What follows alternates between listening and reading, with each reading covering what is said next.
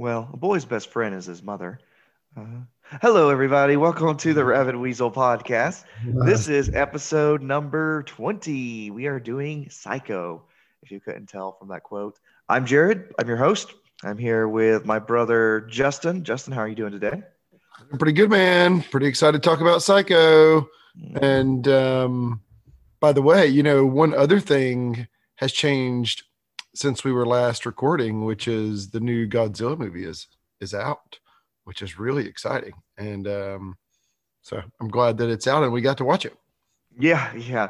That was actually part of the reason why I was um well, I had to postpone one day. I had to move that day and I had to go see uh, Godzilla versus Kong. So I was like, yeah, it's not gonna work this day, guys. Sorry. My mom watched it in Georgia. It was uh it was a fun experience streaming it on HBO Max. Not quite as nice as watching it in theater, but it's quite nice. Mm. And we're also here with my sister-in-law, Mia. Mia, how are you? I'm good. I also watched the movie. I watched it at home and it was I felt uh, different than than the one that we the older one that we saw. Do we just want to uh, stop and go ahead and do Godzilla versus Kong instead? I feel that's um yeah we I wish we maybe if we have time we can cover that movie. Um I saw it too. It was fun. I got a little little action figures that came with my ticket. Oh, that's That's And yeah, and I got a poster that somehow disappeared. I don't know. But anyways, so today we're talking about Psycho. Um this is episode number 20, like I said, so that's kind of crazy. Two oh. Go team. We can almost drink now as a team collectively. Yeah, yeah, one more year. Um, well, it depends on what country we're in. Yeah, that's true. thing. Yeah, if you're in America, where it's kind of crazy. Anyways, Psycho, 1960 by Alfred Hitchcock. Everybody, I've had a little bit of a, a cold these last couple of weeks, so sorry if my voice is a little off or cracks a little bit, but I'll do the best I can. Uh, but Psycho was released in 1960 by Alfred Hitchcock, usually listed as one of the greatest directors of all time. It was based off the novel by Robert Bloch that had come out just a year before. So very quickly, they got this this story and turned it around. And this is one of the most famous horror movies of all time and most critically praised. It actually has an 8.5 on IMDb, which I know most people use Rotten Tomatoes. I still use IMDb, but that's crazy. That makes it the highest ranked horror movie of all time on that website. Number one. Uh, I don't know if number one is really right, but it just shows you how um, highly regarded the film is. It's, of course, been a hugely influential film. Some people even call it the first slasher movie coming out in 1960. That's, you know, 20 years before slashers really took off. I don't know if either one of you want to comment slash- on that. slasher film. I don't know. Don't want to give the Didn't- plot away just yet, but um, slasher films have like lots and lots of deaths usually. this movie only has. I mean, how many people died in the original Halloween? I remember thinking it was more than it really was when we were going back through it. But I think Yeah. the term for the knife, right? Mm. Yeah, you have the knife. You have, I mean, there are, th- there's a lot of things. I, I can see where some of the stuff is, some of the uh, elements are there, like, um, well, yeah, without getting into too much spoilers. If you haven't seen this movie, people stop listening to this and go watch the movie. Don't let us ruin it for you. But, um, you know, I always want to encourage people, let's, let's go see the movies before you listen to the podcast.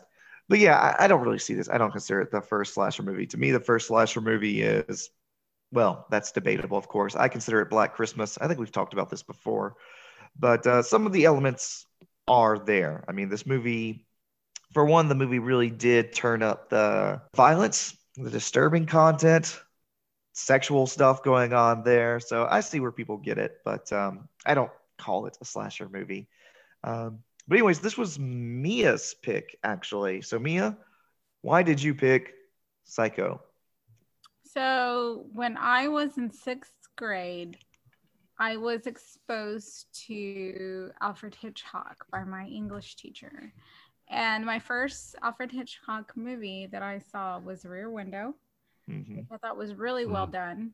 Uh, I, I, I mean, I still remember it to this day. Jimmy so Stewart. you know that, yeah, Jimmy Stewart. So you know that was pretty amazing, and I, I re- as we were looking for movies to pick, I I really wanted to pick an Alfred Hitchcock film, that, and I have not. I've seen The Birds, and I've seen A Rear Window, but I had not seen Psycho, and it's one of the most like, you know, really regarded like good horror movies, especially like a classic, really. And Mhm. I wanted to check it out. So this was the first time you've seen Psycho? Yes. Yeah, wow. Yeah, you know, it's weird because Alfred Hitchcock, um, we could talk about him for a long time. This was really, he really only did two horror movies, depending on how you define a horror movie. There was this and The Birds, which we'll have to get to The Birds at some point. Hitchcock had a thing for birds, as we'll see later in this movie. Mhm. Um, and then a lot of more like suspense movies. Have you guys seen Rope? Mm-mm. Rope was, I got it pulled up right here, 1948. The whole movie is supposed to be like one shot. The two guys have committed a murder and they throw a, uh, they throw a party with the body hidden to see if, um, just for the excitement of seeing if they'll get caught.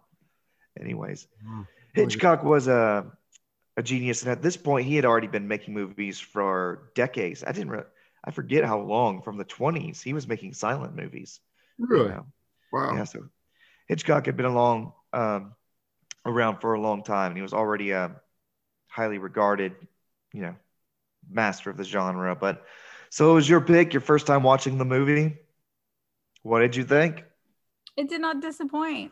Yeah, I really like this movie. It's really great. Um, the suspense is a really great buildup, you know, because sometimes movies you can like foresee what's really going on. And in this movie, it was like if you didn't know the surprise at the end, then you weren't going to know as you were going through the movie. And the music was like really great. Man, the music is so good. and I wanted to ask you, Mia, did you know the twists that happen in this movie? Was that already spoiled for you? Yes. Yes. Oh, okay. I would love to talk to somebody who didn't know what was going to happen in this movie and experiences it for the first time. Uh, they, who hadn't seen it. And she was like, Who is it? Is it this? Is it this? Is it this? And I was like, Wait, wait, wait, wait till you find out. yeah. Oh, that's awesome.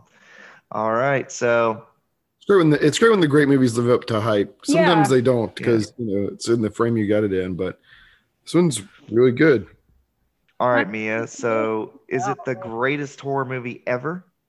For me, no. Yeah, I don't think so. I don't think so. I, I, I think it's a great movie, but the greatest horror movie ever, mm, I think it's a little bit overdoing it. But Yeah. I might put Rosemary's Baby. let's get of Psycho, actually. you, that. You'd put Rosemary's Baby above this one. I think so. I, I could see that. That one's more psychological. Um, you're over. Well, first off, Justin, you had you seen this movie before? I don't think I had sat down and watched it um, before. I knew the, of some of the classic scenes, um, but I don't ever recall watching it. So, Wow. as far as I know, uh, I had not seen it before. I knew that the a Bates Motel was a reference, and I knew that she dies in the shower. Um, Mhm. But those were the extent of things I knew. I didn't actually know about uh, you know uh, Norman Bates' condition uh, with his mother. Oh wow, Um, wow. So I uh, I think maybe we had talked about it, so I don't think I was completely caught off guard. But yeah, I I do not ever remember watching it before. Huh. So did you like it? Yeah, I think um, again, make, saying it's the best movie, best horror movie ever um, is just just a hard hard ask of a movie. But I think when particularly when you think about it, it's 1960. It's it's terrifying and it plays up suspense well. It pay, it plays up horror. It's I mean, as Mia was saying, the music. I mean, one thing we were watching it again today. The music when she's kind of at the beginning um, and then throughout, uh, but it's really intense and suspenseful and there are like some things you don't see coming and um it's it's terrifying and it's brutal without being like uh kind of overly done it it feels too real i guess there are moments that uh involve with norman bates where i'm like Oh, that's exactly how that would play out. I don't like any of that. Um, so yeah, I, I think it's really well done. And then it's Hitchcock. So I mean, the lighting is great, the angles are great. There's a pretty badass death scene that we were talking about earlier that just kind of goes on and on and on and on. Um, but I I enjoyed it. I found it frightening, and watching it a second time. We watched it about a month ago, and then rewatched it today. Um, even remembering what all the major pieces were that were going to happen, I thought it was pretty frightening again. yeah. So it's really good. I think. How long had it been since you had seen it, and um, what, what are your thoughts? Uh, so before I get into my thoughts, I, I also want to talk about this movie. Um, you can divide. This is a black and white movie, in case anyone doesn't know. Which to some people that's a deal breaker. I think that's unfortunate. Some people divide the horror genre into the classic era and the modern era, with Psycho being the turning point. Um, I can kind of see that. Sometimes I think uh, Night of the Living Dead is really the turning point, but somewhere in the 60s, you know, things changed to what we think of as a modern horror movie. But I could see it with Psycho because, well, it's a lot more psychological for one, a lot more intense. It feels a lot more modern, even even though it's um, you know, some of the stuff in the 50s or the 40s, right? But my thoughts on this film, mm, yeah, it's great. I can't remember when I first watched it. I must have been pretty young.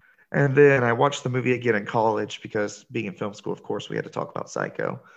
and then it had been a long time since I watched it again. But yeah, watching it again, it had been probably since college, but it was great. I really enjoyed it. So let's get into the plot of the movie. It starts off with Marion.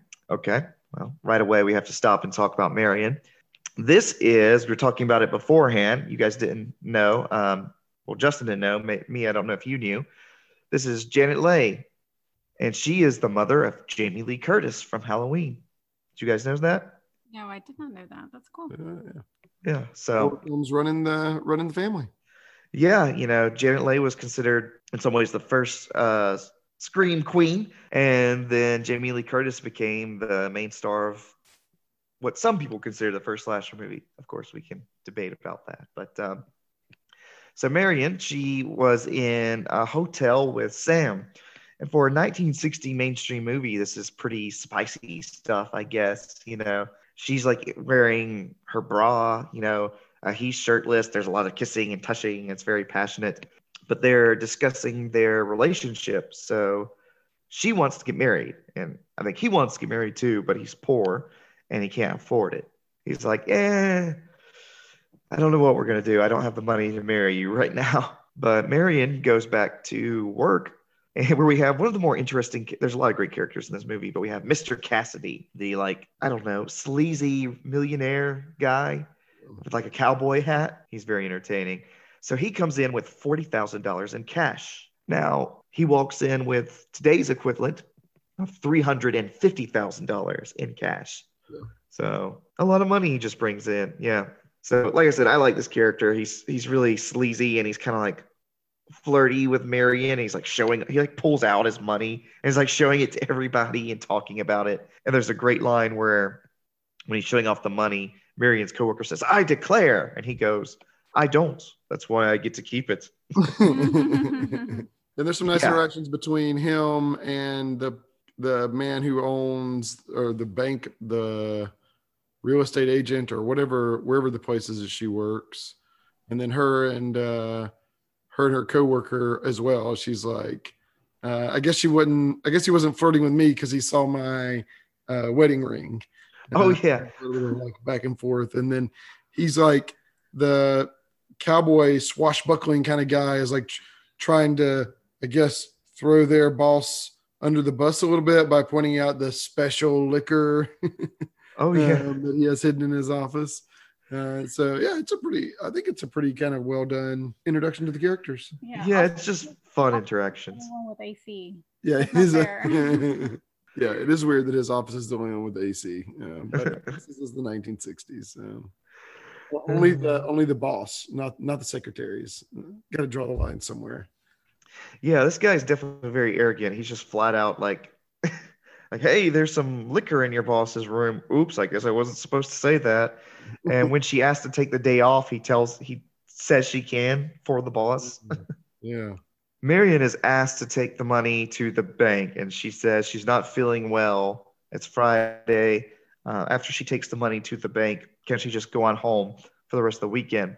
She goes home and she puts the money in her bag, packs up her stuff, and drives away with the money. So she's stealing it. She's stealing what is today's equivalent of three hundred and fifty thousand dollars. You can do a lot with three hundred fifty thousand dollars just in cold hard cash for the record. yeah, I mean, to be fair, you should never just hand someone that much money. I might would steal the money if I had that. Just pack up my stuff and leave. That's a lot, a lot of hours of work. On the way, oh, first of all, she sees her boss. Kind of a coincidence there. While she's trying to drive away, her boss sees her in the car, and he's suspicious because I thought you were going home because you didn't feel well. she, she pulls hears over. voices in her head too of like it's a nice kind of piece to it that plays out. Like she hears the people as she imagines them talking about her uh, mm-hmm. as she's leaving town, which is a nice. It's it's a well done effect in the movie. Yeah, I was. We're about to get to that, but um, before we get to that, she goes to sleep on the side of the road, I guess, and she's woken up by a police officer. Mm, which yeah. the police officer, I mean, he doesn't really have much impact on the movie, but there's a lot of good, I guess, tension building with the police officer because Marion is a terrible liar. Uh, she is super suspicious from the beginning. The cop just wants to know, like, hey, is everything okay? You're sleeping on the side of the road, and she acts so suspicious. Um, to turn the car on and take off. Yeah, yeah, yeah. Oh, cop. Yeah, that, that's a good idea. Uh, yeah, that's the first thing she does. She just cranks the car and starts to drive. He's like, hey, hold on a second. It's like, what? I haven't broken any laws. I was just tired. I wanted to take a nap. Um, and he flat out tells her, "You're you're acting weird." But finally, he lets her go and she drives. So, with the cop following her, she drives to a car salesman and trades in her car with the cop just sitting there the whole time watching her. And again, she is acting so weird, she even makes the uh, car salesman nervous. She takes the first offer he makes and drives away. Yeah, pays in cash, seven hundred dollars. So yeah, there's there's some great stuff here. Like Justin, you started to say, um, uh, pretty well known part is as she's driving, the camera is like closed in on her uh, her face, and we're hearing dialogue of all the other characters around her talking about her, and it's never really clear, you know, is this just is this actually what they're saying, or is it just kind of like what she's imagining is being yeah. said about her, right? Well, the thing that made me think it was her imagining is sometimes her facial reaction seemed to match with the with like the voices. Mm. Like as she kind of like responds a little bit to while she's driving. It, it, anyways, that's what it looked like to me. So my thought was it was uh, her imagining what they're saying, although then kind of it plays out as she imagined some later. But um, yeah, that was that was, yeah. that was my thought take on that. Yeah, you can just tell that she's kind of a normal lady, and this is the first time she's probably done something wild like this, and so she's kind of narrating in her head the mm.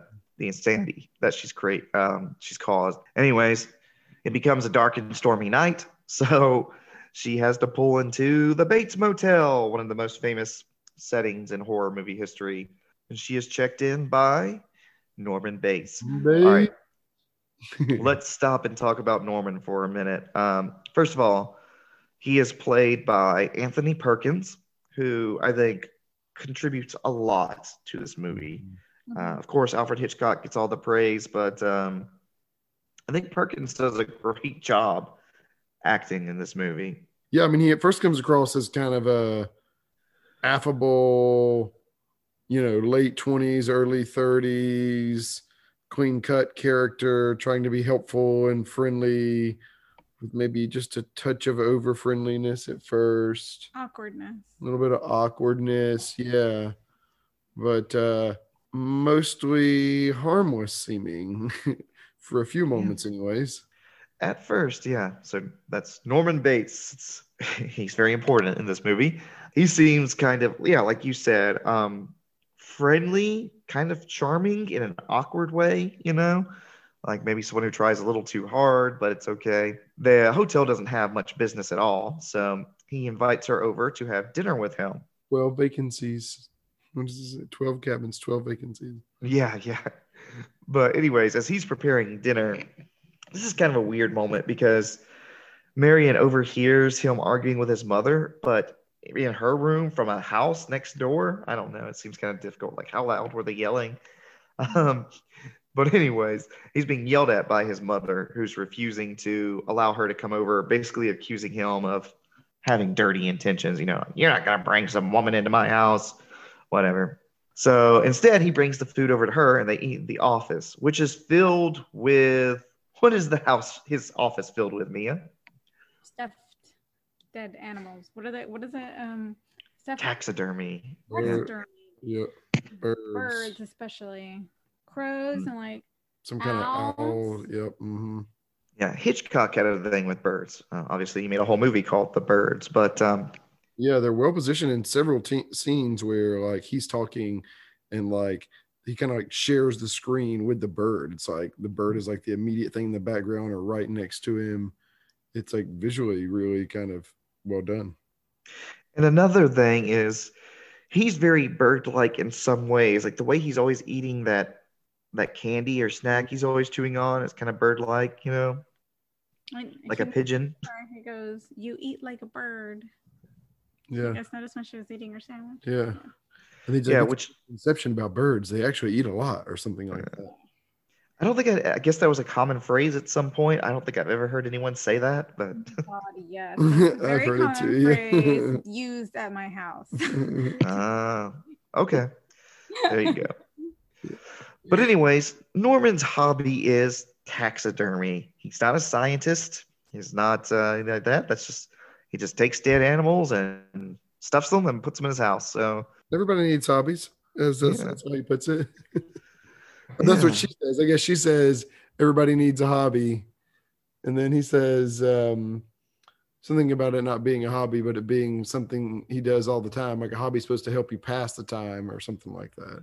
Yeah, basically, he's getting the point across that he's kind of a lonely, isolated person, you know, in this motel that doesn't do much business. But, anyways, as they talk, we get to know Norman better and we learn a lot of the backstory at the hotel and his relationship with his mother.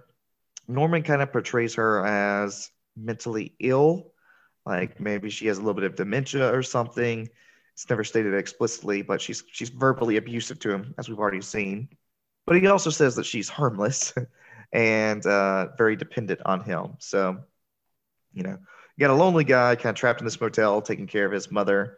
He explains that his father died when he was young and on and on and on, the whole backstory. But this scene is great because I think, Justin, as you mentioned earlier, we're starting to see him waver between like the awkwardly charming guy and maybe a little crazy, you know? Mhm. Maybe a bit psycho. Boo. um, yes, yes. I intentionally avoided that word, but yes, Justin. Throwing out the connection. but we're starting to see some of the Freudian parts of this movie. Now, usually I'm kind of against Freudian interpretations of movies, possibly just because I had so much of that garbage in, you know, in film school where everything was Freudian and it was usually nonsense. But in this movie, it's definitely very Freudian. like the quote I said at the beginning of the movie, at this point, he, he's talking about his mother a lot. And he says, A boy's best friend is his mother. Uh, when asked if he has any friends, and uh, we're, talking about how his mom had a uh, a man and he died, which kind of drove her crazy, or impacted her a lot. And she says something like, "Oh, well, now she just has you." And he says, even the weirder line, "A boy, a son is a poor substitute for a lover." Yeah, a lot of weird stuff here you can read into. Moving along, um, after so she goes back to her room. In case you weren't already figuring out that Norman is maybe not a great guy. We have some voyeurism here. Justin, do you remember what he does next when she goes to her room? Yeah, I mean, he has a painting on the wall that he takes down, and he has a hole drilled through the wall where he can see directly into her bathroom. And so Yeah. he watches as she does some undressing. Yeah, he just flat out has a hole in the wall Yep. um, that he used to stare at guests. Very creepy. hmm No- Um, another- it reminds me of a little bit of um, they did something similar in the cabin in the woods Mm, where they realized there's like a see-through picture or something. yeah. Anyways, we're gonna cover that at some point. It's on schedule. Um, but yeah, so voyeurism and all this stuff, all these themes that are going on here. But now we're 45 minutes into this movie, and we get to the famous shower scene, probably the most famous part of this whole movie. Um, the shower scene always really sticks to people. So she goes to take a shower. Now, wait, one thing we should mention here is that from talking to him, she has decided that she is going to she has made a mistake and she's going to undo it. So she's basically said, okay, I'm going to just take this money back. I'm going to give it back, apologize, and try and undo this thing. So she goes to take a shower and we see a figure move behind the curtain before pulling it back. And Mia, you want to take on the shower scene? Yeah, she gets stabbed several times.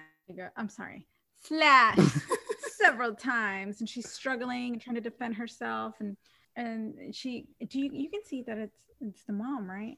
Mm, yeah. So you kind of see, uh, yes, um, you just see an outline, like kind of a shadowy outline of of her. You don't get a great look at her, and it's short, but you do see, you know, sort of like a dress and the haircut. And so she gets stabbed repeatedly. Now, let's talk about what makes this scene work. I have a lot of ideas. Justin, did, did you like the scene, or do you have any reason, any thoughts on why you think it's so famous? Uh, no. Um, I mean, I, I like it, and there's a, I mean, there's a lot of different elements of it. Um, but I mean, there's the the way the lighting plays out with the curtain, how vulnerable she is, the way that like, I mean, some of the like different angles, I would think highlight how like reinforcing the vulnerability. But no, it's really well done, just as like a viewer. But I wouldn't have good insights into why it's the most uh, famous piece of it. So, what do you, what insights do you have, former film student? Well, there's a lot going on here. Um, for one, Alfred Hitchcock talked about how this shower scene is supposed to be her. I mean, like a little, uh, a very obvious metaphor of her becoming clean of her sin of committing a crime. She has just decided that she's going to, she's actually repenting, right? And she's going to undo what she's done. She goes and takes the shower, and she's literally washing herself clean. And she has like this weird smile on her face. So it's a, very positive kind of scene and then suddenly you just see a shadow outside um, the curtain and it's very very creepy. You only get a very brief glimpse at it. But there's several things that work here. For one the music you know that one of the most famous sound bits in horror movie history. Two is the editing. It's so so fast paced i mean it's edited kind of like a modern action movie right here. And there's actually there are 78 shots in 52 seconds.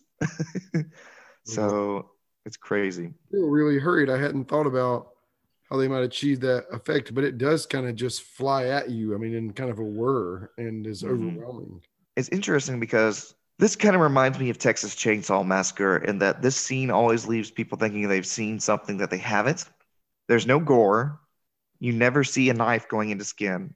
There's no even cutting. Although we do see a little blood in the shower.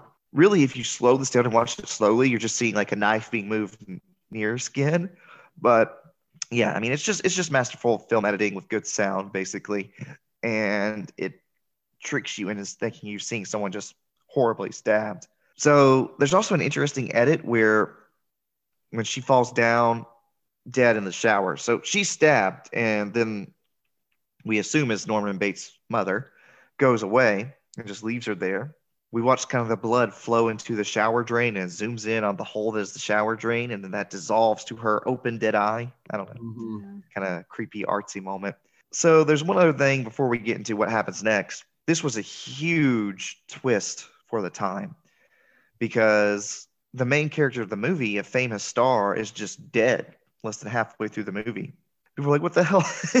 you don't No. expect the main character to die. The main character always survives and you know wins in the end.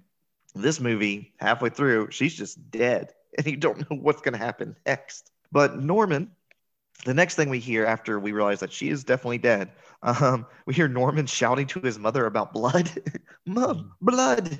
And then he runs into her room, Marion's room, and finds her dead in the shower. Now, Norman has the job of cleaning up after his mother's murder.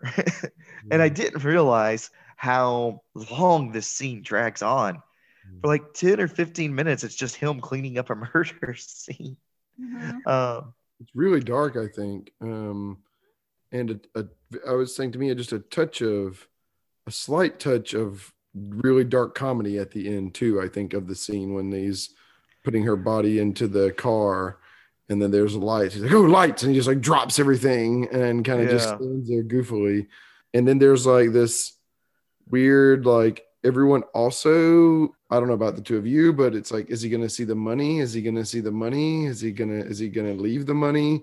So it's also weird that like part of what's going on is the dead body and the the shots over at the newspaper and yeah, so there's a lot going on here. Like you said, like, is he going to get caught? Because there's a light that comes by, and I thought someone was pulling up to the hotel, but they're not. Yeah. Well, what he does, he puts her body in a plastic sheet, which that's where you're thinking, has he done this before? He seems like he knows how mm-hmm. to clean up a murder. But yeah, he puts her body in like a plastic sheet. He washes up all the blood. He gets all of her belongings and he throws them in the back of her car, takes the car to the swamp and pushes it in. Yeah, and like you were talking about, there's there's suspense here because is he going to get caught? Is something going to happen with the money? I mean, the whole plot is that a bank or all this money has been stolen. Nope. He doesn't find the money. He puts it in the car unknowingly with her body and pushes it into a swamp. And I love there's a funny moment here where uh, he just sta- he stands there and waits, watches as the car sinks to the swamp. Mhm. And at one point, it looks like it's not going to sink all the way. It just stops. and he's like, oh shit. But then it sinks anyways. He's, and he just kind of smiles, like, okay, okay. that was the other Um, piece of a little bit of what I thought was like a little bit of dark dark humor there. Yeah. Yeah. Well, you needed it because, yeah, I was thinking, I don't, in 1960, this whole long scene of someone just cleaning up a murder victim after they've been brutally stabbed to death. Yeah, this was some pretty, pretty intense stuff for the time, you know. So there you go, everybody. The main character is dead. The money is gone. No one has it. And Movie over. Let's just wait. Woohoo! Good job. Everything major conflict resolved. the end.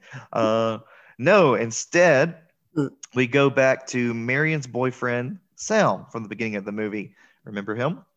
Uh, Marion's sister, what, what did we say? Uh, Lila? Was it Lila? Mhm. Mhm. Lila, yeah.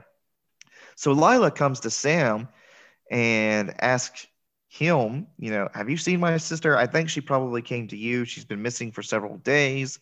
Uh, Sam has no idea what's going on. Um, and then a private investigator comes in and says he's looking for her as well because it's believed that she stole the money. Now we kind of switched to like a mystery a little bit. I mean, we know what's we know she's been murdered, but we don't really know what's going on. There's this woman off screen, old woman who is supposedly committing murders, even though we never really get a good look at her. So we don't know what's going on, but there's a private investigator, and this guy's good at his job. The private investigator. Uh, so he goes around town and starts asking questions. He finally pulls up to the Bates Motel and talks to Norman. Norman, in contrast to Marion, who was a terrible liar, we already talked about, Norman's a very good liar, don't you think? Yeah. Mhm. Yeah.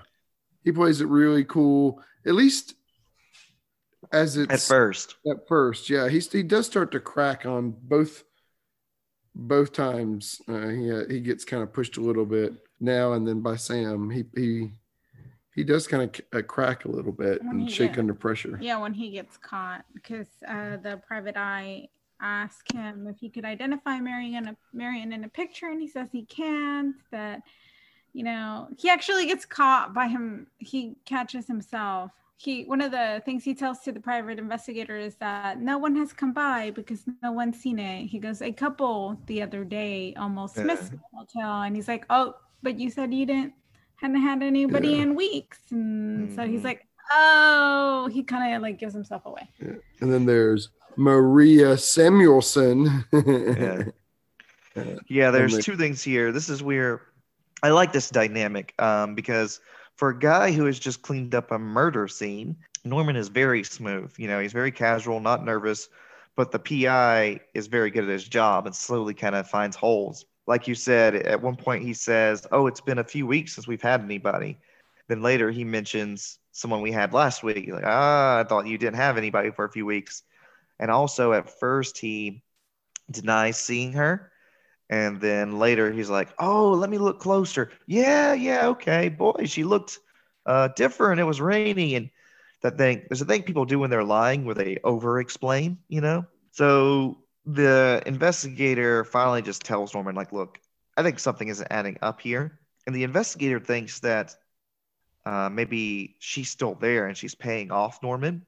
And Norman's like, "No, look, I'll let you see all the rooms. You can just look for yourself." Um, but when Norman goes to open the rooms, the investigator looks over to the house in the distance. And I, I just want to say I love this, you know, this kind of creepy house in the distance that we it takes forever for us to see. It's always just a little bit. Like here, he just sees the outline of Norman's mom in the window. And again, Norman gets caught in a lie. He says, Nope, nope, no one lives there. No one's there. Well, I saw a woman. Oh, that's my mom. She uh She's she, she, she's always there. She can't go anywhere, you know. Yeah, an invalid. But he wants to talk to Norman's mom, and that's where Norman finally goes, you know what? It's time for you to leave. You're not talking to my mother. The private investigator goes to a phone booth. Now, for those of you young kids out there, a phone booth was a phone in a public place where you could put money in and call people.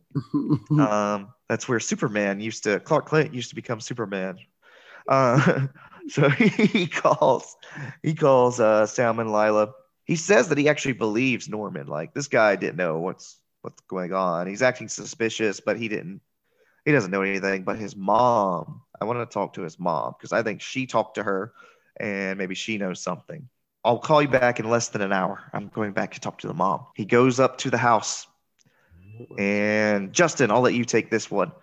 What happens when he goes into the house? Yeah, so he parks and goes in, and he's sneaking up the stairs, and out comes the mother, and quick in this quick fashion again, stabs him multiple times, Slashes.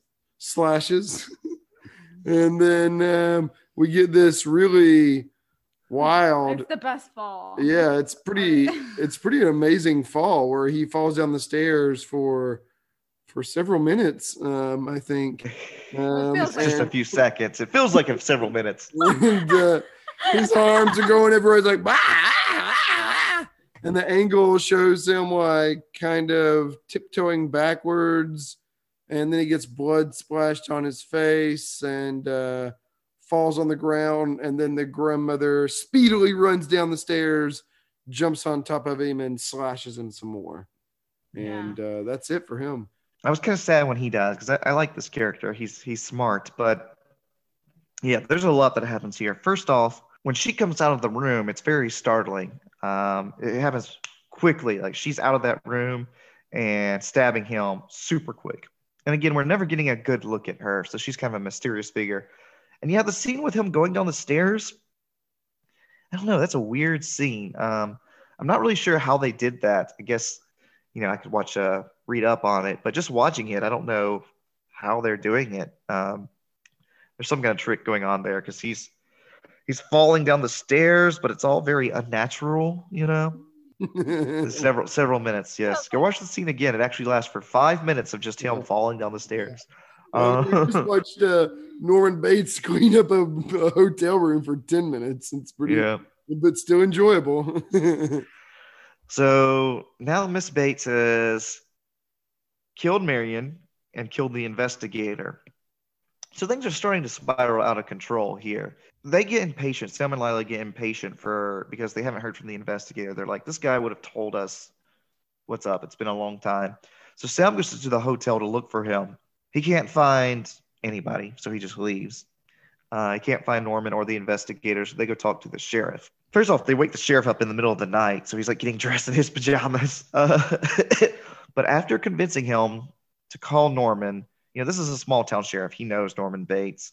We learn the second big twist of the movie. Uh, Mia, what does the sheriff tell us about Norman Bates' mother? She's been dead for 10 years. 10 years. Exactly. 10 years. Yeah. And do you remember how she died? Supposedly? Yeah, supposedly, um, she poisoned herself and her lover. Yeah. So we know that her husband died when uh, Norman was very young. So she's finally found herself a man, but supposedly she poisoned wink. herself and him. No. Yeah. And I like that the sheriff's mother like whispers, like, we found they were found in bed. okay. Yeah. Scandal. I don't know why you're whispering. There's no one else around. Um, great twist here. So the mother that we've been seeing people, we've been seeing her commit murders. She is dead, or at least she's believed to be dead at this point. Well, what what he says next is a great creepy line. So Sam says she's not dead. I saw her in the window at the hotel, and so did the private investigator. And the sheriff says, "Well, if that woman up there is Miss Bates, who is that woman buried out in Green Lawn Cemetery?" So at this point in the movie, we don't know. Someone was buried that they thought was Norman's mom. Either she's not really dead and someone else was buried, or she is dead and we have no idea who this person is. So it's a, it's a great Ghost. little uh, ghost. Yeah, there you, it could be a ghost. I mean, at this point, um, but she could be a ghost. yeah, I mean, who knows? So after hanging up the phone with the police officer, we hear Norman arguing with his mother again. Uh, again, we're not seeing them, we're just hearing them arguing. He wants to take her down to the fruit cellar to hide her for a few days, and she's re- refusing. So Norman finally develops a spine to stand up to his mother, and he picks her up and carries her. He's like, I'm taking you down to the fruit cellar. Uh, so the next morning, the officer tells Sam and Lila that he went to the motel uh, and Norman was alone. There's no mother there. Like we said, she's been dead for years. So they decide to take things into their own hands. Uh, Yeah, it's always a good idea. yeah. Well, I just like the fact that Marion's dead. The private investigator came. He's dead. Now we've got more people coming in. And Norman even says, like, the girl died. Someone came after her. He's dead. Someone's going to come after him. You know, we just need to hide you, mom. So, anyways, they come in and they have this plan that Sam is going to distract Norman while Lila goes to find and question Miss Bates. So he goes into the office to just talk with Norman while Lila goes up to the house. Now, the first place she goes is, you guys remember the first room? Or Miss Bates' room. Yeah. Mhm. Yeah. And the room, it looks like she's still there. I mean, we don't see her, but um, it's filled with all of her stuff, like nothing's changed. Um, and the bed, But yeah. Yeah. is actually kind of Yeah. it's actually kind of cartoonish. Um, it has a human body indentation in it, which beds beds do that in, in TV shows. They don't really do that in real life. A, hu- a perfectly human shaped indentation. She doesn't see Miss Bates. She goes to another room, which is a children's room. I guess we can assume this is Norman's childhood room. That has also not been changed. But at this point, Sam Sam kind of messes up here. You're supposed to be distracting Norman, not accusing him but he just kind of flat out tells Norman like, "Hey, I think you're involved in this." They don't think he's killed. They don't they don't know that there's been a murder or they don't know.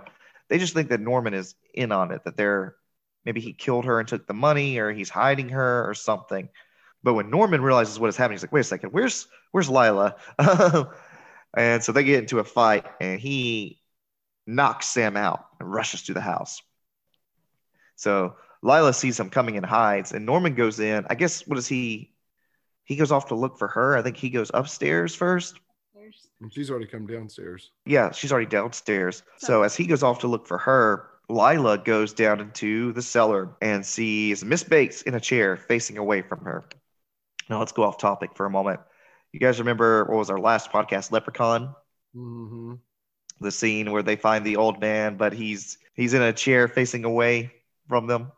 And I said, if there's a scene where you see somebody sitting in a chair and you just see the back of their head, there's something wrong, right? You know already. So, all right, who gets to take this scene? One of the best moments of the movie. Dun, dun, dun. Why don't you do this one? I think we've each gotten one. So All right. She goes up to Miss Bates and taps her on the shoulder. The chair swivels around, uh, it's kind of, you know, tapping someone on the shoulder. I don't know if it causes them to swivel around, but it works really well for the scene, revealing a horribly decayed corpse. Yep. And it's creepy looking. It's still creepy looking. Still has hair. Yep. Yeah. Um, and by the way, remember Norman's hobby? He's a taxidermist. Yeah. Um, it's kind of I didn't think about it the first time, but at the end of the movie, it kind of they tell us like, oh yeah, he knew how to preserve a body. yeah, so this is terribly creepy. So the mom is definitely dead, uh, and then Norman runs in. Huh? Not in her coffin in that cemetery. Sheriff was right. That's right. Yeah. So Norman runs in. So he's wearing a knife, and he is dressed as his mother. So Uh, he's got on a wig, carrying the knife, dressed up as his mother in her dress, in a wig, with the knife. Yeah. And So- he tries to Slash. slash.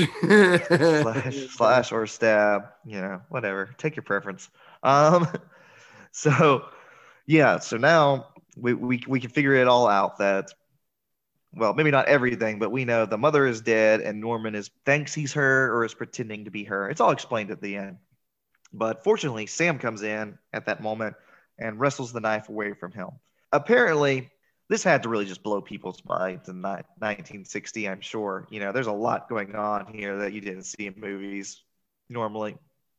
But apparently this ending was so mind-blowing i guess that they needed a scene where they have a they have a psychiatrist come out and literally explain to you what happened. So the kind of like tacked on, but I imagine that uh, maybe it was needed. yeah i mean i think in a modern movie you just would have ended it right there. You know sam tackles norman after the big reveal but no we we go to the police station there's a psychiatrist there and he tells the police what has happened mia do, do you want to try and explain what has been going on i've got it all written down here if you forget the details but what has been going on in this movie with norman bates Sure. So in the movie, the psychiatrist is kind of going over that he was interviewing Norman, but Norman was not giving him anything. But what who did give him all the evidence and kind of tell them what happened was the mother.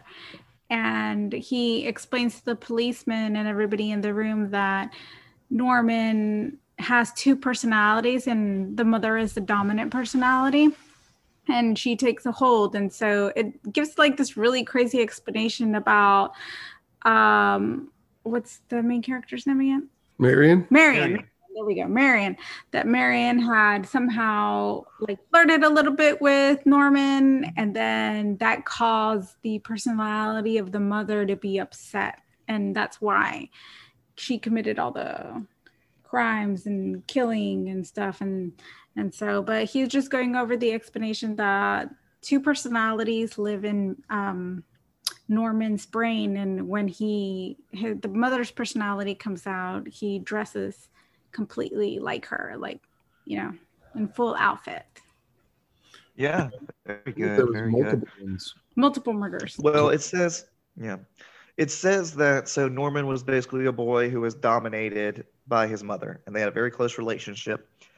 And it was always just them because there was no father. Now, when the mother found a lover, um, Norman became so jealous that he he poisoned them. She didn't poison them. He killed both of them.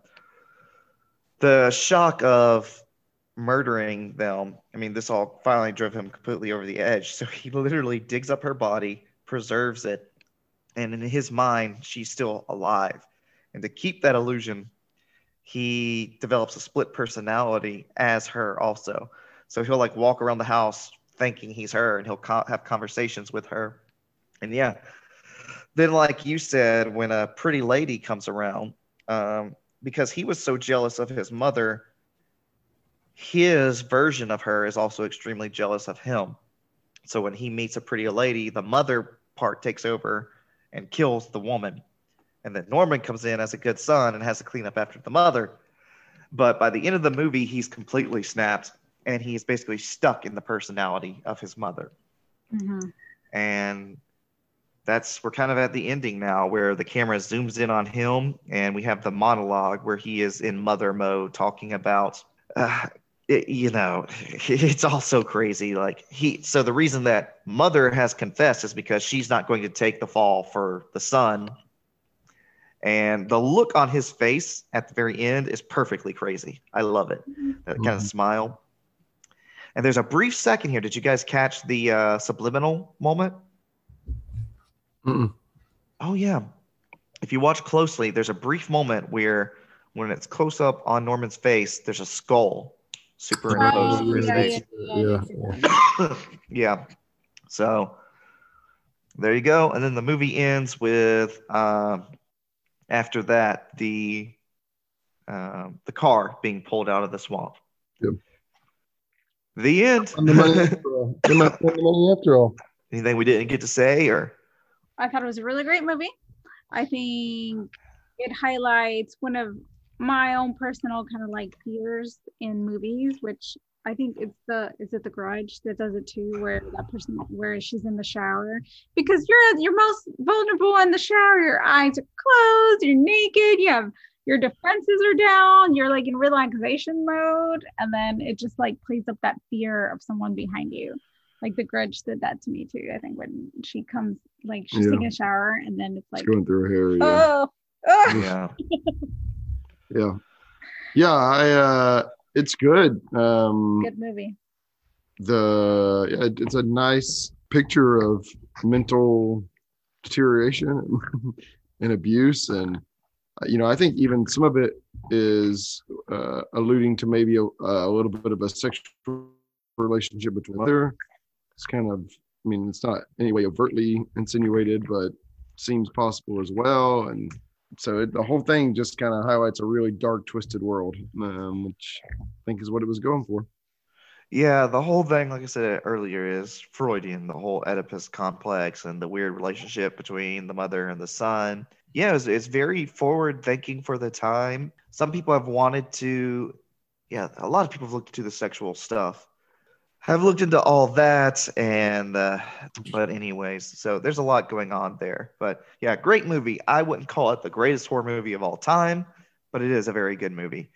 Um, so yeah, we're here at the end. A couple last things to say after this movie. Uh, 20 years later, they started making sequels to this movie. Uh, not Hitchcock, but uh, there were four sequels made. Uh, three three of them had Anthony Perkins come back. Apparently, they're pretty good, Huh. uh, or at least a couple of them are pretty good. Anthony Perkins, you know, he kind of got typecast after this. He was so closely associated with that role. Um, but he did come back for the sequel. So if you want more Psycho in the 80s, there's more. Uh, I have not seen any of these sequels, unfortunately. Like I said, I've heard s- at least a couple of them are pretty good. Uh, I did, unfortunately, see the 1998 remake. Did you guys know there was a remake of this movie no with Vince, What was that? uh, Vince Vaughn? yeah. Vince Vaughn plays Norman Bates. Um, it's a pointless remake. They they made it almost shot for shot, like they literally remade the movie. So it feels kind of pointless. Um, yeah. A few years ago, there were five seasons of a TV show called Bates Motel. Uh, I didn't didn't see that one. Um, there's also been a couple documentaries, one of which is called 7852, and which is, as I said earlier, reference to the shower scene of 78 shots in 52 seconds. Yeah. And the whole documentary is just about the shower scene. So you can check that out if you want. Other than that, that's Psycho. Um, and it's time to. Any last words on Psycho? Did we say it all? I think we said it all.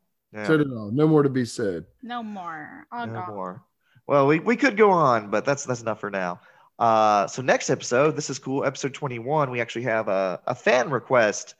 Um, we are going to be doing Sleepaway Camp 1983. Definitely a slasher movie. Um, a movie I kind of have a soft spot for. Not as highly regarded as Psycho, but uh, I like it. So everybody go see, uh, go watch Sleepaway Camp 1983. Um, try to avoid the the twist. There's a twist ending in that one too. That's very famous. Try to avoid it if you can. If you don't know what it is already, avoid it. We can avoid it. Yeah, we'll avoid it. yeah. you- Don't don't Google it or anything because you'll you'll it'll be revealed right away. You guys don't know. You guys don't know. No, I uh, know we don't know the know. Yeah, right now he's like, don't look, don't don't Google it, don't Google it. she'll Google it. Yeah. That's- it's a very one of the reasons that movie is remembered so well is because it has a crazy twist at the end. Um, so try to avoid that if you can. But go watch Sleepaway Camp. Join us back in a couple of weeks. Hopefully, we'll be back on a regular schedule now, trying to get one a couple of these out a month. yeah. And with that, I will say goodbye, everybody. Good to be back. everybody. Yeah, Goodbye. goodbye.